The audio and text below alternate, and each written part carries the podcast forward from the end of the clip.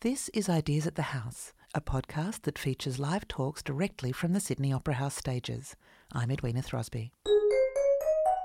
LGBTQI activist and cantopop superstar Denise Ho has become one of the leading figures in Hong Kong's umbrella revolution. She visited Australia for Antidote 2019 at a crucial time for the Hong Kong protests to talk with Zing Tsjeng from Vice UK. In this week's podcast, they discuss the future of democracy in Hong Kong and how all contributions to activism, no matter how small they might seem, can have a big difference. Hello. Yeah. Thank you. Hello.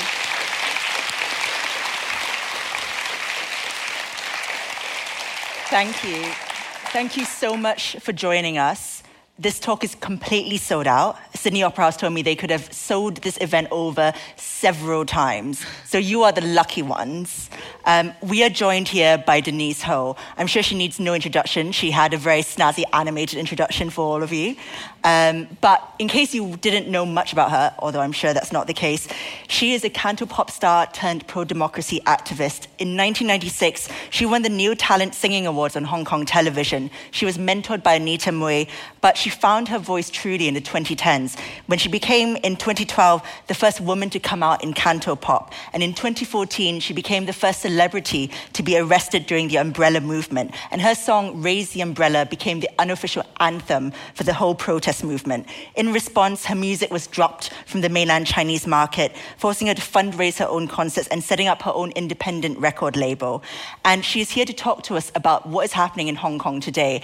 And I know it is an incredibly live issue. People have been telling me that even in the queue for this event, people have been watching live streams of what's going on in Hong Kong right now. So I want to make sure that everyone is up to speed and everyone's on the same page as to what's been going on in Hong Kong. So, Denise, would you like to give a quick refresher, refresher update on what's been going on in the last 24 hours to a week? Okay. Hi, everyone. Um, thank you for the Sydney Opera House to have me here in Sydney for the first time. I'm very honored to uh, give this pre- presentation with Zing here. And uh, I'm wondering if I should be speaking Cantonese today. there are a lot of. Uh, who's from Hong Kong? okay, so uh, like 99%.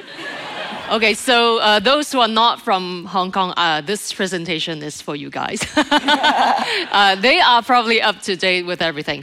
So, uh, yes, this has been a very um, very, very critical situation uh, since the past 13 weeks in Hong Kong. Uh, just yesterday, it has been a, an infuriating day for all Hong Kongers, uh, whether they're in Hong Kong or overseas here in Australia.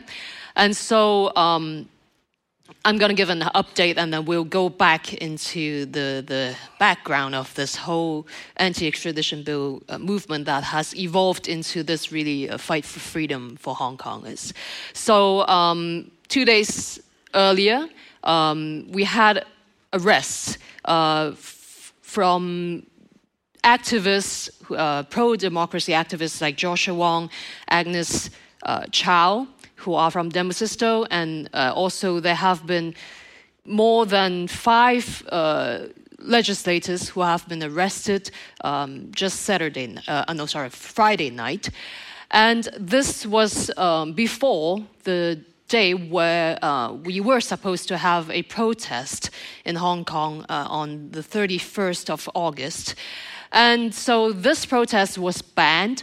Um, the police uh, did not give the, the, the permit for the people, the organizers, to uh, give uh, to have this protest on the streets. But uh, as we have been accustomed to these bans in Hong Kong, Hong Kongers still went onto the streets in mass, and there were uh, you know religious, so-called religious rallies, and you know Hong Kongers are very uh, capable in finding ways when we have uh, these doors closed in our face. So. Um, huge amounts of people came onto the streets, and of course, it uh, evolved into a very, very uh, violent clampdown from the police. Um, and of course, you know, this is the slogan that uh, came during these past weeks. It was you who taught me that peaceful marches are useless. And um, so what happened was tear, tear gases and uh, rubber bullets, of course, have been fired into the people since early afternoon yesterday, I think around 3 or 4 p.m.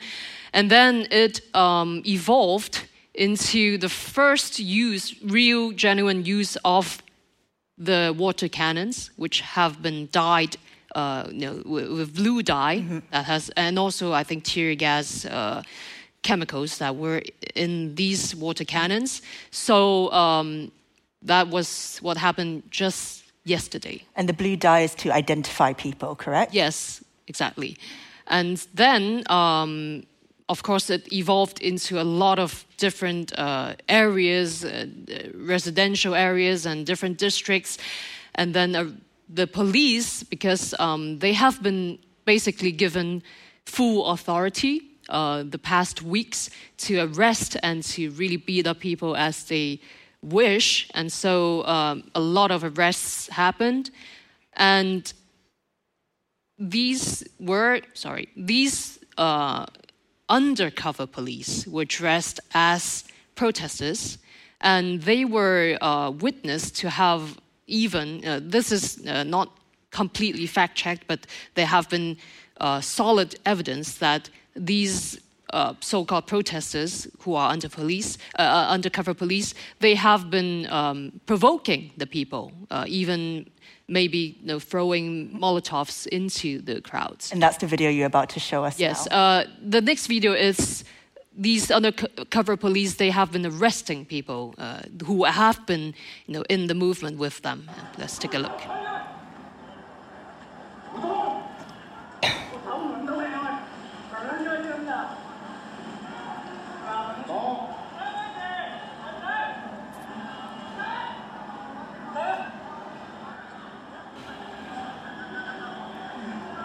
And I mean, please take note that they have no identification whatsoever.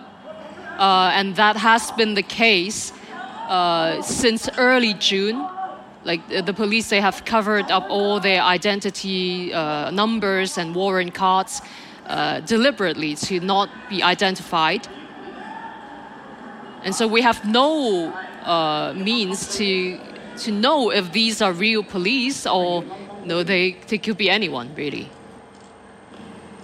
And so he is not answering the question whether he is a police, they are just uh, arresting people. And in, of course, a very inhuman way, inhumane way. And so uh, they have been there have been all sorts of tear gas and different bullets that we cannot even identify that have been fired into the people and real bullets uh, cartridges uh, that have been found.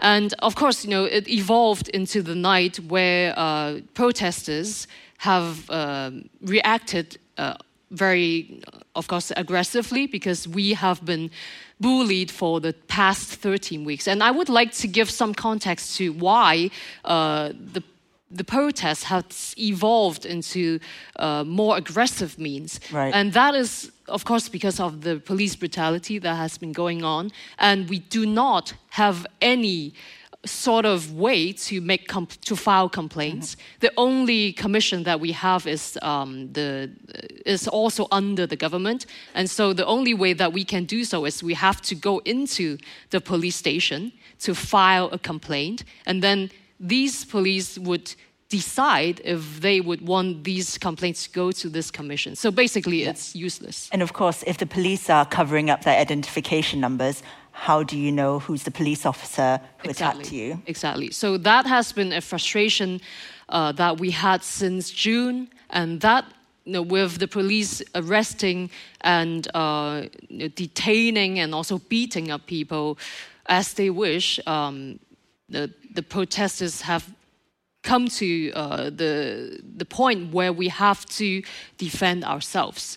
And so uh, these were images from last night And of course, the most infuriating moment was when the police they went into the MTR stations um, to.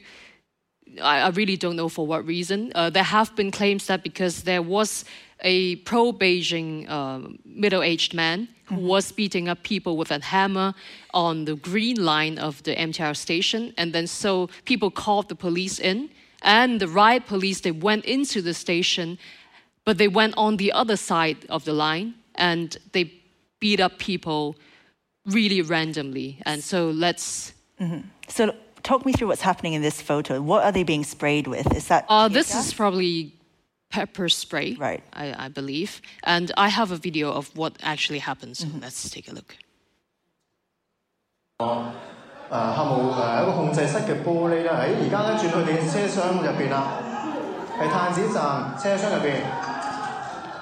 咁有速速龍小隊嘅人咧，就係、是、向住一批人咧，就發射催淚誒、呃、催淚氣體，即係催淚水劑。咁啊，情況有啲混亂啦。咁啊，有頭先啊見到咧喺誒有警察啦揮動警棍，咁啊有市民啦情緒激動。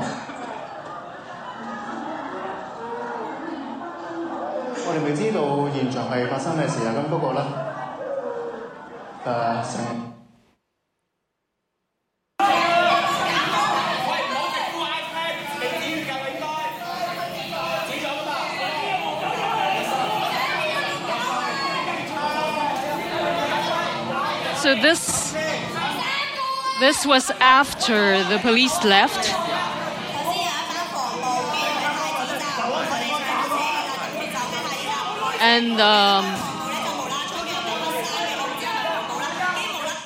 they would not let uh, the first aided go in, and they were basically just beating up people randomly. And uh, we, know, we have experienced a similar situation in July, July 21st, where there were white shirts triad mobsters who went into the MTR station exactly the same way, and they beat up people with wooden sticks and bamboo sticks and metal sticks. And so last night when we saw this, I, you know, of course, I was in Sydney, and when I saw this, I was furious because we are officially in a police state where we are in face of a very critical humanitarian crisis where the police have full authority to do whatever they want with the people, and the government is hiding behind the police force.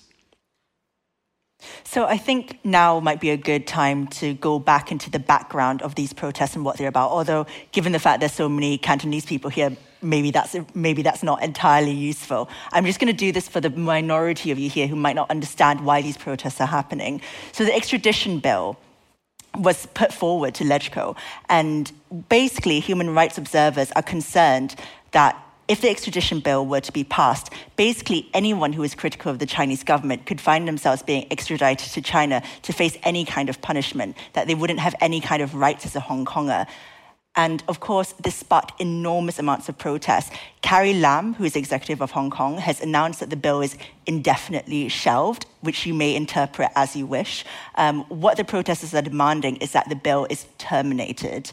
Um, and of course, this all goes back to the 1997 handover of Hong Kong to China, when China promised to adhere to the one country, two systems law, where Hong Kong could be allowed to retain its constitutional integrity and independence from China until 2047. Am I correct? Yes, that's correct. Unfortunately, it is now 22 years into that promise, and things are looking very, very different on the ground. So, in order to see what the protests have been truly like, I think it's informative for us to look at how the protests have played out. So, we have a short video to show you the scale and magnitude of the protests. Because don't forget that at one point, one in four Hong Kongers were out on the streets protesting against the extradition bill. Yes. Um, let's take a look.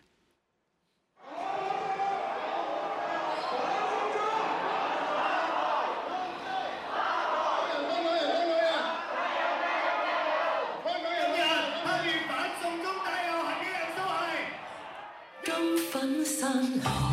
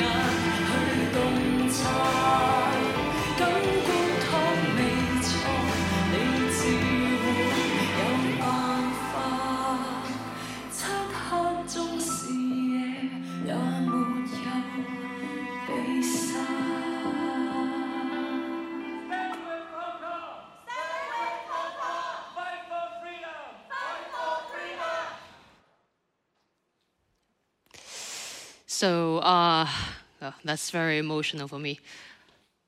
How do you feel looking at footage of those protests?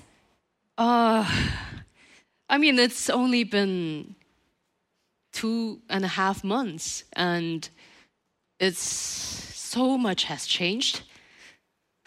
Sorry. Um, and because, I mean, um,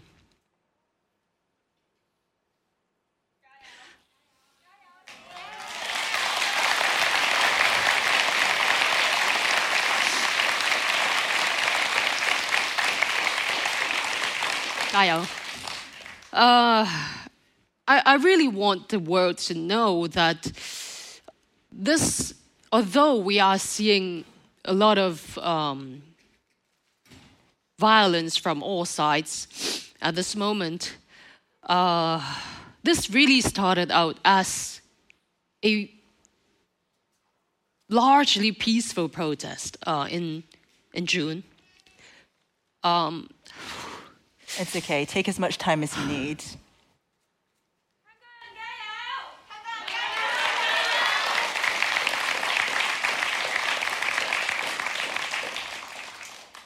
And no, um, as you can see in these images, this was on in early June. We had a one million people protest. We had no response from the government. They wanted to push the extradition bill ahead. And then next week, we had 2 million people on the streets.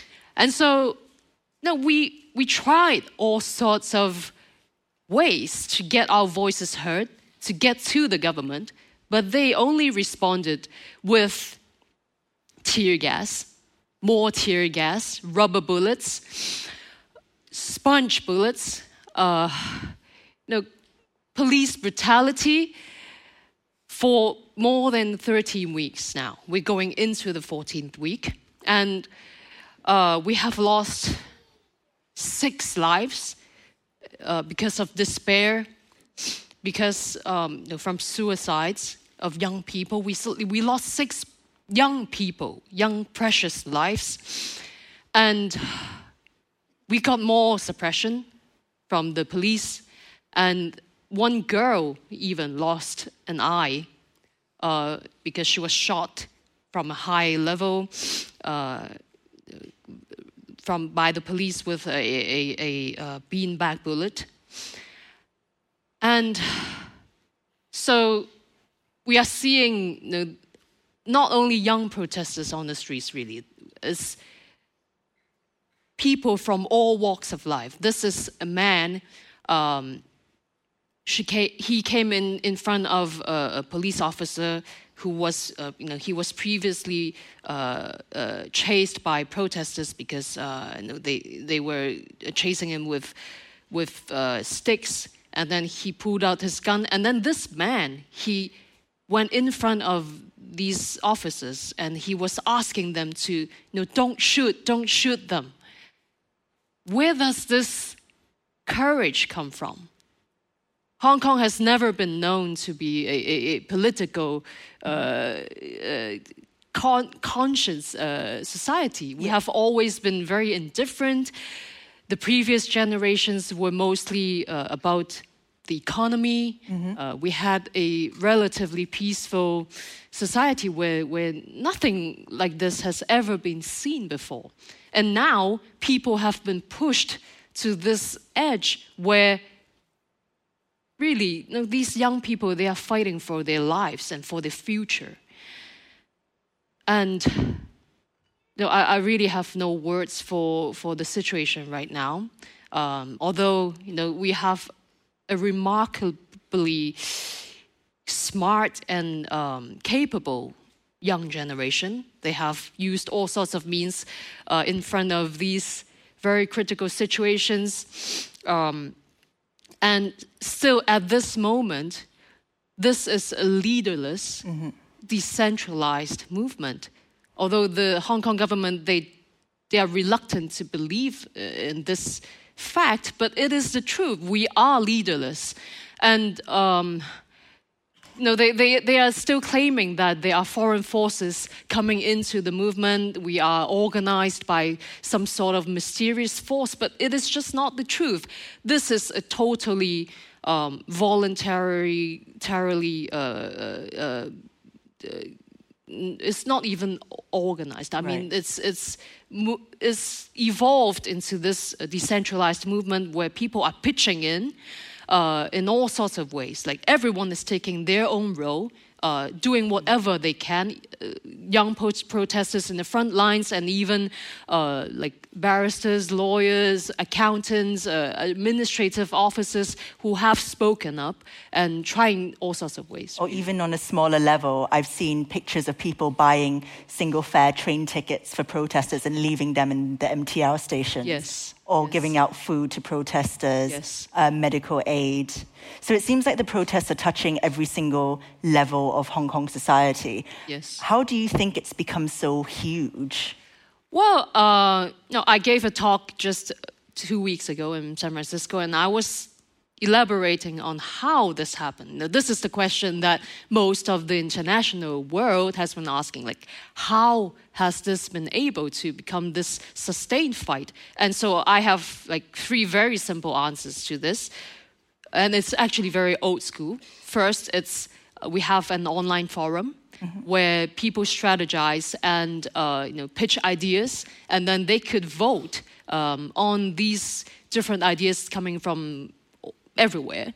And then the most upvoted uh, ideas would be turned into actions, such as, um, you know, this is the Stand with Hong Kong at G20 campaign, where uh, these protesters, they crowdfunded, I think, uh, three or four million Hong Kong dollars within hours to uh, put up uh, front page ads in different newspapers worldwide. And this was done within days. And uh, of course, these different ideas would become um, th- there would be promotional posters that would be uh, designed by anonymous designers and they would be up the next day and then we would um, be distributing these uh, these artwork uh, on telegram on facebook. So we have this sort of like a communication system uh, that has naturally uh, been set up on the Telegram, the app, uh, where there would be channels uh, for general information for these uh, artwork, and then for first aiders, for on on ground uh, like scouting where people could send in information of oh I saw police uh, in such or such street and then this information could get to the people very easily.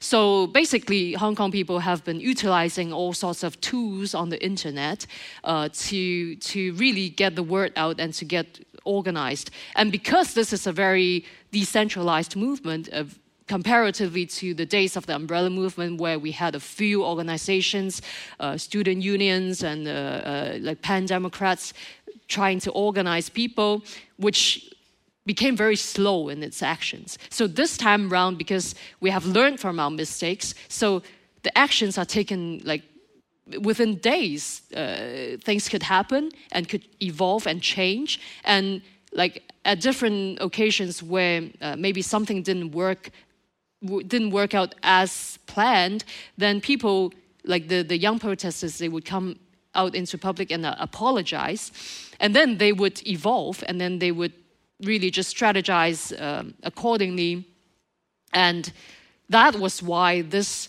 Uh, originally, it was just uh, two million people march. It evolved into this very sustained fight that uh, you know it's, it's it it got its power into in its decentralization. Mm-hmm. And of course, it is very unique to Hong Kong people because Hong Kong people, you know, as you all know, are very flexible and very capable in finding uh, new means to, to different situations. How do you see your own role in these protests? Do you see yourself as an international advocate, you know, going to places like Antidote in Sydney and trying to talk to people about what's going on to raise awareness? Do you see yourself as someone on the ground who's reporting from the front lines and recording it so that misinformation can be combated?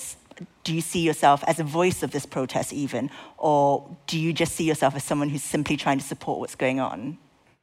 Uh, I guess I'm, I'm taking up a, a few different roles. Uh, I see myself as a very um, uh, you know, very recognizable face uh, and participant of this movement. I'm not a leader whatsoever. I am one of the people.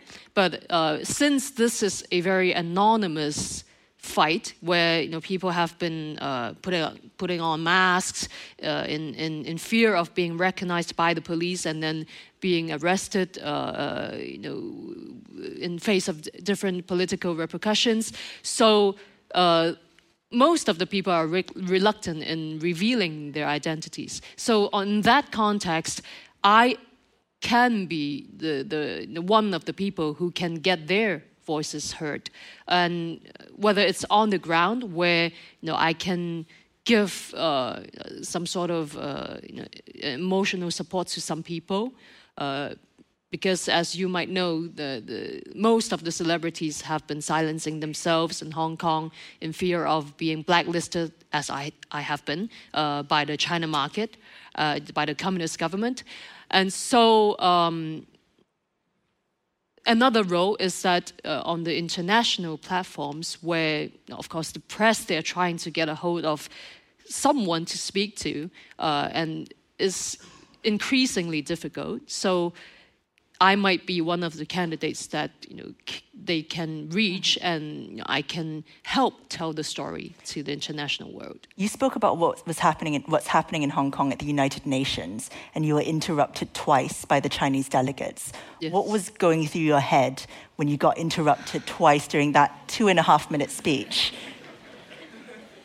Well, frankly speaking, I was expecting that, and maybe I was provoking them a bit. um, because I do think that um, no, th- that was only proof to what I was saying. You know, that they are this uh, authoritarian government who does not allow free speech and who suppresses anyone who, who, who dares to stand up against them. So those two times that they were trying to interrupt me, it's just, you know, they're just helping me prove that point. And so, uh, but you know, I, I'm not someone who has been involved in in politics. I'm, you know, I, I am originally a, just a singer, uh, uh, you know, someone who who's who is uh, maybe a, a so-called celebrity, and I'm not a politician. I'm not someone who's accustomed to these platforms. But then, uh, that is the beauty of this movement is that everyone is learning and is evolving in like full speed and uh, there are different roles that everyone is taking up. So if that is something that I am able to do in this movement, then so be it. Know, I, I, will try my best. I might not be as uh, uh, you know articulate as some politician, but still, I, I mean, if that's something that I can do, you know, for in this movement, then I, I, I, I'll just try my best to do, to do whatever I can. How do you view your music now in relation to your actual activism? Has it taken a backseat? Yes, unfortunately. Um, but you know, I, I, I do think that this role as a uh, creator is very, very important in these times where uh, you know everything is censored. Uh, the news can be censored and you know, it can be erased even, and um, you know the people are are, are uh, intimidated into you know silencing themselves. Uh, we have seen businesses. Uh, international businesses actually like uh, our our airlines the Cathay Pacific mm-hmm. and even the MTR stations they have been closing down stations uh, in fear of being um, you know, in fear of these political repercussions from the Hong Kong government and, of course, the communist government behind them. So, in these times, I think create creativity, you know, uh, the arts, music, movies is actually the place where uh, the fight can can can go on.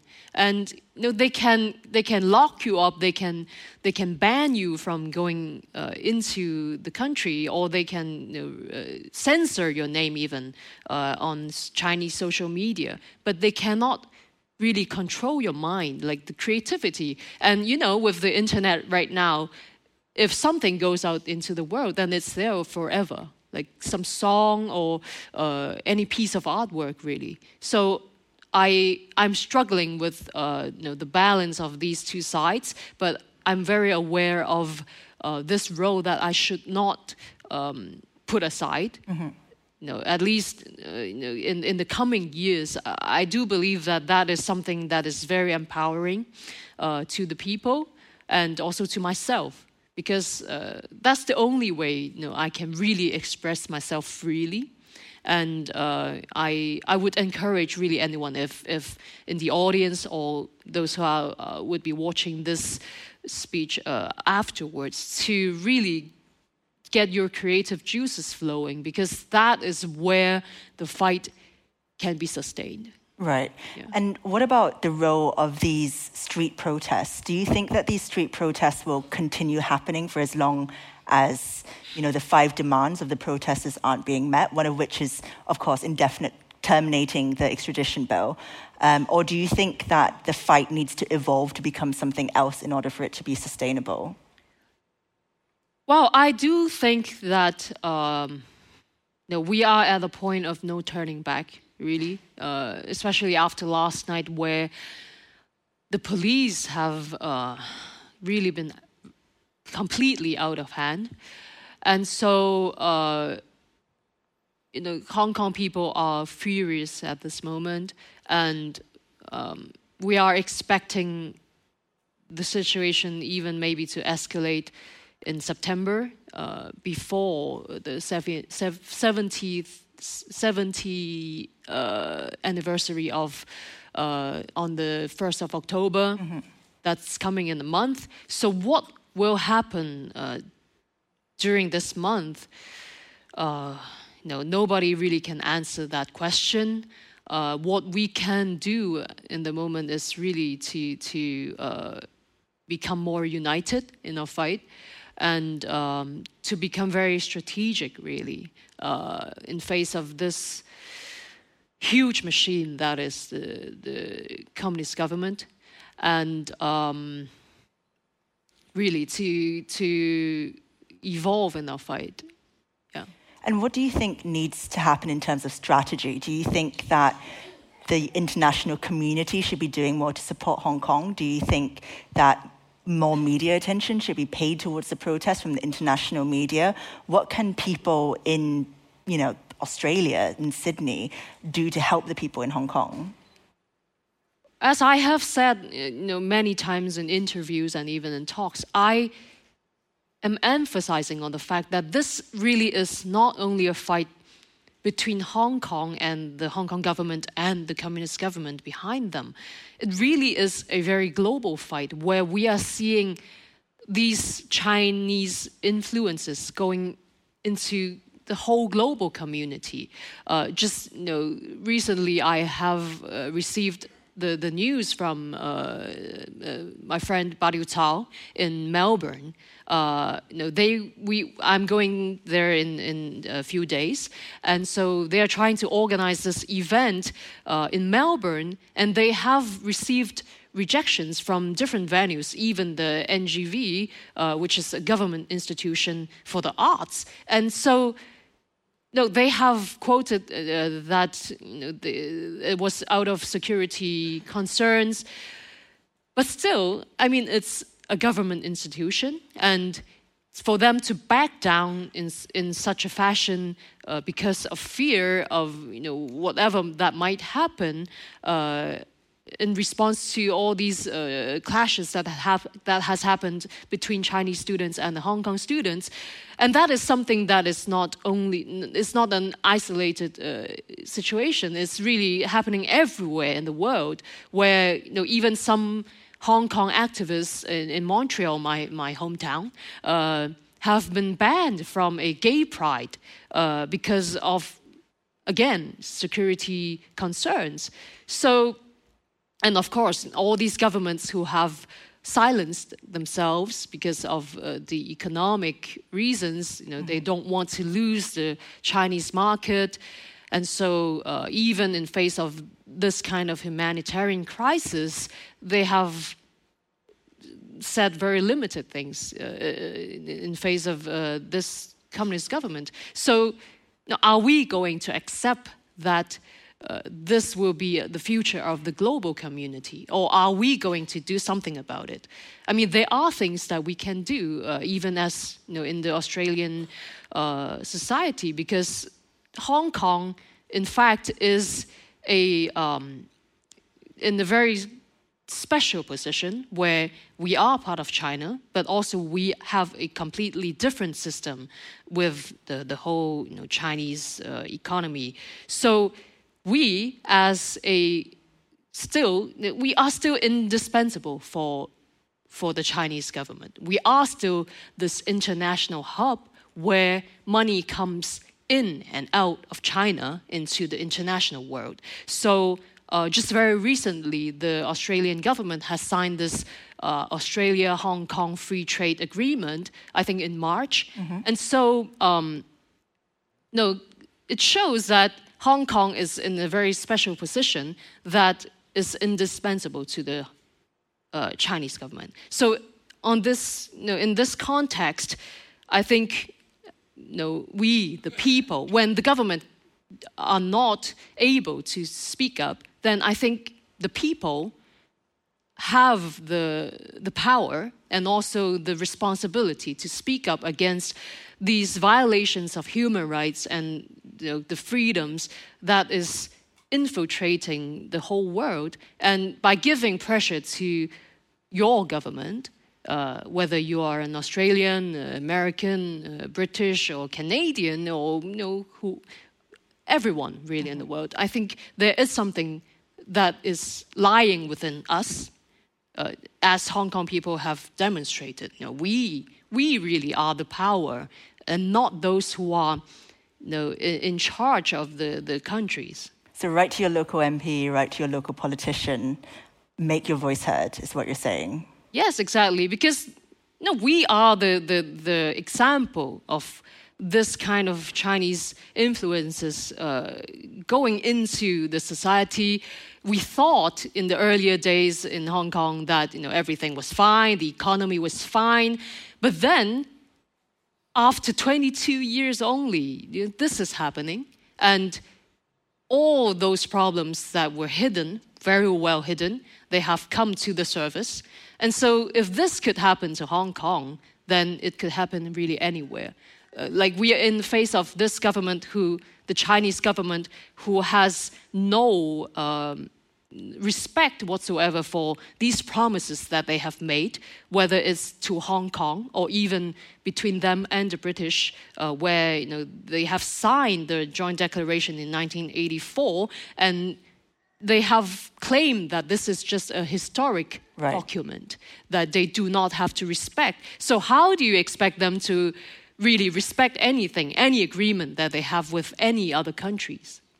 So I just want to pause here to say that we are going to be taking questions. So if you want to ask a question, there are mics, I believe, at that corner and one on the upper tier there.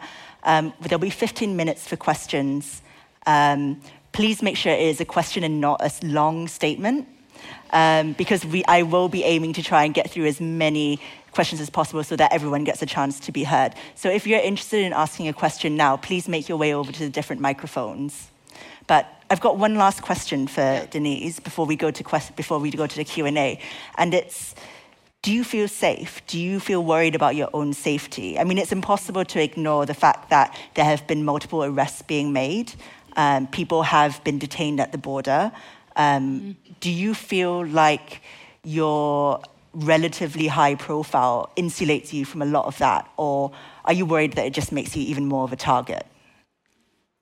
Uh, well, frankly speaking, I haven't been uh, worried about that in at least for the for the very first part of the movement up until maybe one or two weeks ago right. where we have seen a lot of mob violence, uh, you know, on the streets of Hong Kong and even outside of Hong Kong, where uh, there are pro-Beijing communities who have been attacking uh, Hong Kong people uh, in Melbourne and uh, uh, like other places, and so you know, that is something that is starting to concern me and also, of course, the, the, the arrests that have happened in Hong Kong, uh, you know, they have been the arrests that they did to the legislators, to the, the high-profile activists.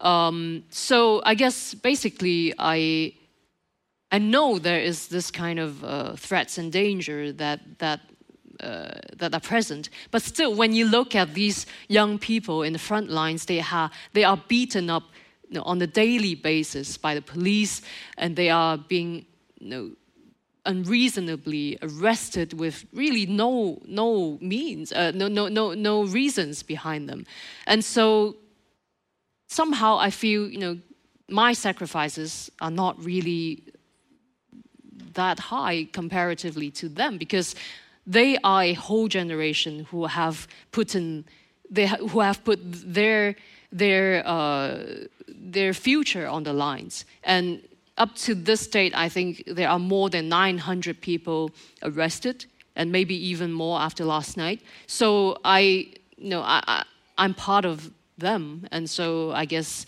if there are threats, then so I'll just have to deal with it. Yeah. Right. So I'd like to take the first question. If there's anyone who would like to step up to the mics, I think there's one up there and there's another one down there, right? So you're at number one. Um, my question is sort of what's the sense on the ground uh, in terms of fears of the army going in? I, I saw there was, you know, the news reports on the build-up of the army on, uh, on the edge of Hong Kong, and is that something that people are afraid that will realistically happen? What? Right.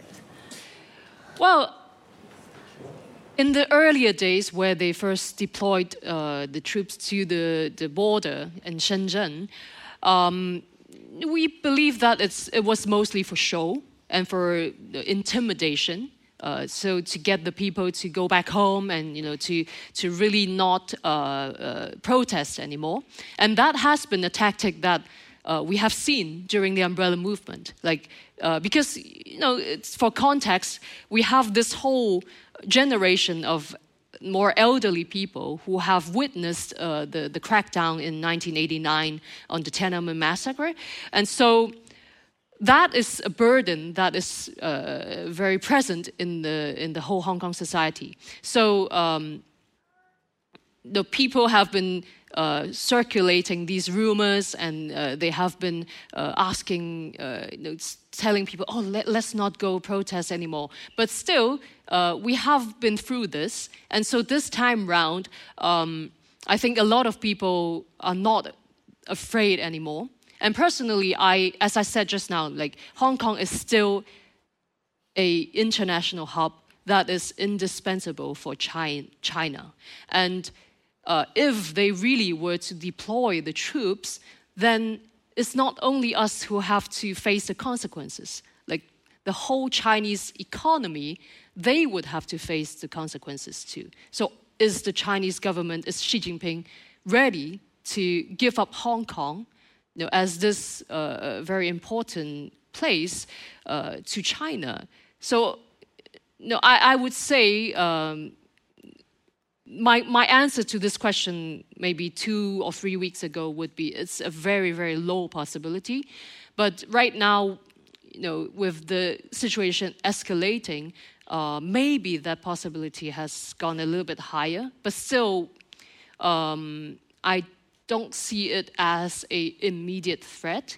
Uh, but still, you know, Hong Kong people are, are ready uh, to face this very slight possibility of this happening, and uh, but still, I, I, think if they really did that, then it's it's really total chaos for even the the whole China economy. Right, it would be shooting itself in the foot. Yes, of course, and with the trade war going on with with the United States, and also the elections uh, coming uh, for Taiwan, so. No, we have to put this in, in the whole uh, global context and um, I, I, there is always this threat, but um, I, I don't think it's uh, in, in the very, very high possibility just yet. Yeah. But nobody knows what's going to happen you know, in, the, in the coming days. Yeah. Right. Is there another question? I think there's a queue forming uh, at number two. Yes, you're at the upper level. Okay, thank you very much. Uh, okay. Look, um, I understand you said don't make a long statement, but I put a couple of like points on the side, and I would like to see uh, was yes or no from you and your comments. Yes. I think uh, Hong Kong. Look, I, I, was from mainland, yeah. but honestly, I, I went to uh, the first July uh, protest, and it was amazing. And uh, every day watching all everything going on there, and uh, was really I was re- I'm really touched every single moment. Now I want to see like the real thing, the real deal of Hong Kong going on there. I think we need more street to be more strategic. Yes. Because my um, true opinion is we're dealing with someone that, as civilized people, I would say, like Hong Kong people, never faced before, right? Yes. So, uh, because I, I, was from there, so basically, I think I know a bit better than um, most people know about the China and the Communist Party. Basically, I think that's the force behind the. Uh, the Hong Kong government. Yes, Hong Kong government would really would sit down, have a talk. Now we need to be more strategic. I think we can have three things at least. Uh, uh, three strategies we can think. One is uh, we, need, we can borrow some idea from uh, mainland, main, mainlanders, like people from mainland. I know like most people think maybe, oh, they're actually supporting the government, this and that. But actually there are people out there, I mean, in there, they really love Hong Kong in a certain way. And uh, I believe there's some strategy because uh, they know the, the government they, they very well. So that's one. Secondly is um, um, the, the police power in, in Hong Kong, I believe we can have a certain way to speak to them because nowadays what happens on the streets clashing every day, every single protest is very, very how to say, um, disturbing at least. So I believe they're Hong Kong people. The policemen are Hong Kong people. So you guys find a way, to speak to them, right? Um, also, a third power I believe you guys can speak to is um, someone in the government. I think, like, or someone related to that, yeah. Right. So basically, draw more support from people in mainland China who might be supportive, speak to the Hong Kong police officers, and try and get support from the Chinese government. Well, So- uh, no, thank you, thank you for speaking up. Um, I want to make a point out of the fact that uh, actually I have nothing against uh, you know mainlanders because I have a lot of friends in mainland, and I I agree completely with you that you know there there must be. Uh, maybe a small minority, but there must be people in mainland who know what's happening, but you know, they cannot really speak up uh, given the, the, the, the situation in mainland. So uh, I agree that we need to get this, the, all this information and the truth into mainland to, to let the people know that we are not rioters.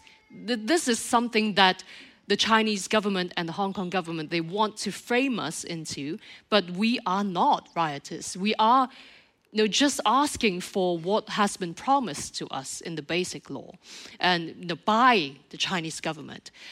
And so, um, but it is really difficult, really. Um, you know, first, uh, uh, what you have said uh, for the police, like personally, I I know that you know I, I know that the police there must be some of them just, just in a very similar situation as the the people in the mainland.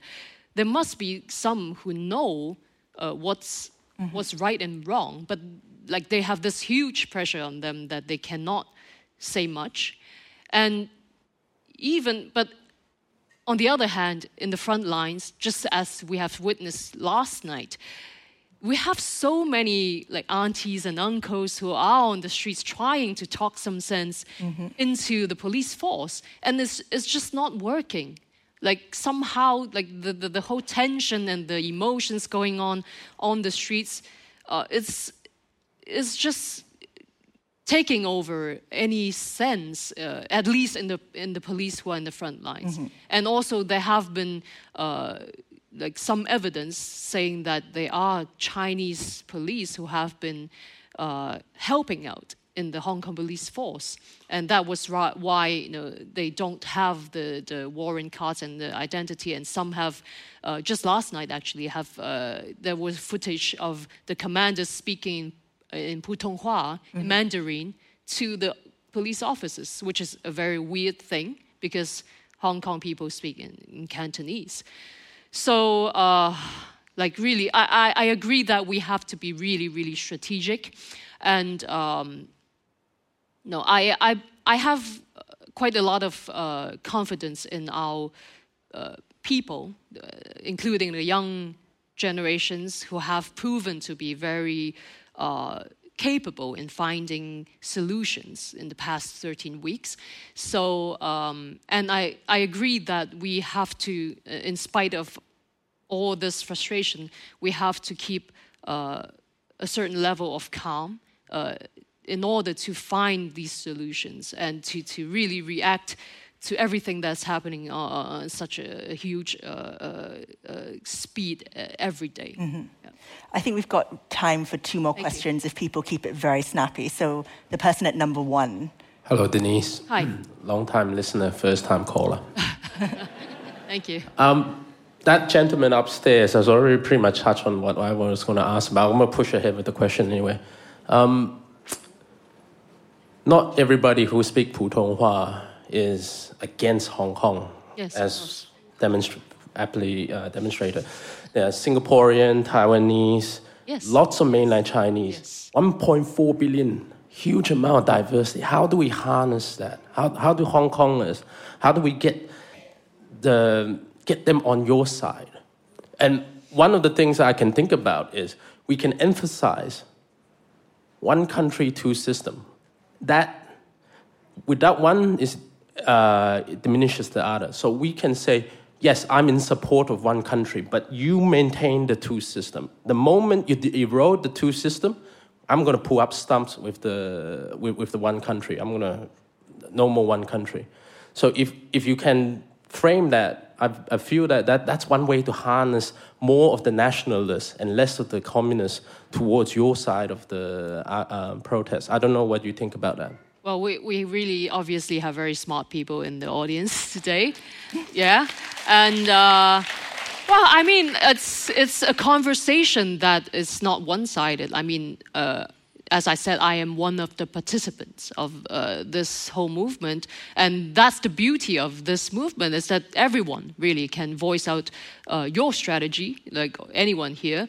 And uh, you know, sometimes I, when I think about it, like I'm thinking, should we be going back to the earlier days where we are, you know, passing out these messages in mooncakes, and you know, really going back to the very organic stage where we go, we pass through that digital, you know the control of the of the government and really that might be something that might work like just get the message out so uh, in these very survey uh, the, the, this surveillance state um, we have to go we have to think uh, past that mm-hmm. and maybe in these organic ways uh, and everyone can be a part of that. But of course, you know, be safe. If anyone's from mainland China here, um, a real threat where we have seen a lot of people who have been uh, trying to go into China and they have been detained and some even disappeared. Uh, uh, you know, the, the, there have been uh, um, this. Uh, Simon Cheng. Yeah, Simon yes. Cheng uh, from the UK consulate yep. has disappeared. And so, um, you know, be safe and be smart and be strategic. That's what I can say at the moment. Yeah. We've got probably got time for one more question. So thank you. At number two. Hi, everyone. Um, so I'm a Hong Kongers, of course, and I'm very proud of everyone here. We're very confident. We're also very courageous people. Um, one question is, while we're so courageous, going to the front, fighting for all this freedom for ourselves, do you have any ideas or strategies that you can tell us how to protect our families from Hong Kong, from all this like crazy chaos? Um, because seeing like every single day, seeing all this sadness from Hong Kong, I just feel so um, helpless. I don't know what we can do um, from Australia to help them. And also, um, some of my families from Hong Kong, they are like standing at the front fighting for our own freedom. Um, and they got arrested, and we just don't know what to do um, sitting at home. Um, what is um, what is your advice, what we can do to help our people and to help our families as well. So, yeah, that's it for my question. Thank you. Uh, I totally understand your feeling because last night I was watching the live feed. Um, it's the first time that I have been away from the people uh, in these very critical times. So I was feeling very, very um, guilty and uh, very, very, it was very, very heartbreaking when I saw all those images. Um, but, you know, at the same time, I, last night I had a thought like, should I be going home? No, uh, should I just leave this and then go home right away? But then I reflected on it and I came to the, the, the, the conclusion that no, because we all have our own roles in this movement. Whether you are on the ground in Hong Kong, or you know, as myself, I have been invited uh, to to different uh, uh, forums and conferences to get the word out to other people. And you know, maybe my role today is to empower everyone, you know, by sharing my story. And so my response to that is that do whatever you think you can, even even if that seems like just a, a pointless thing or you know something that is uh, so uh, so-called useless comparatively to what's happening on the ground because this movement only became this movement because of everyone pitching in whether, whether you're in hong kong or even overseas where we have seen uh, different rallies uh, different uh, university students standing up for hong kong uh, even when they are in face of intimidation themselves. So um, no I, I, there is no one uh, right answer for everyone No, there, there is no answer uh, that fit one one size fits all. It's really like what what are you most what are you best at? Like what what is the thing that you you you are most capable of? Then just do that. I really believe in this fact where you know you see these moms and dads coming in onto the streets, even the elderly, uh, we call them the silver hair uh, clad. I don't know how to explain that, like 银发族. So you see everyone pitching in, and uh, no one is thinking, "Oh no, I'm I'm so small and I'm so useless." Nobody is thinking that anymore. So just really do what you think you can do. Thank you very much for your question. No, thank you.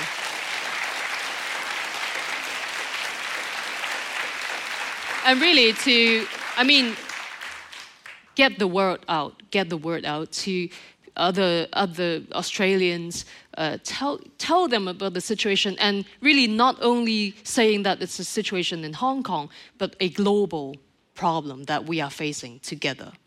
So I think on that note, we've come to the end of this conversation. Please join me in thanking Denise Ho for joining Oh, us at thank you. Thank you.